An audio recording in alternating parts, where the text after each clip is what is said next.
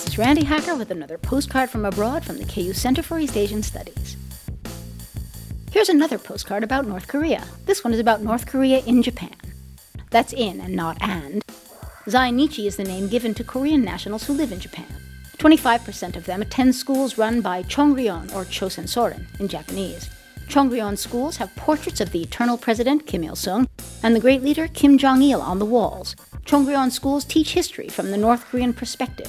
Chongryon schools promote North Korean political ideology. Many of the students feel very nationalistic about North Korea, have traveled there, and were favorably impressed. Though some students have begun to question the North Korean outlook, many still consider North Korea their homeland. They also consider themselves fortunate to live in Japan. In other words, North Korea is a nice place to visit, but they wouldn't want to live there. From the KU Center for East Asian Studies, this is Randi Hacker. Wish you were here.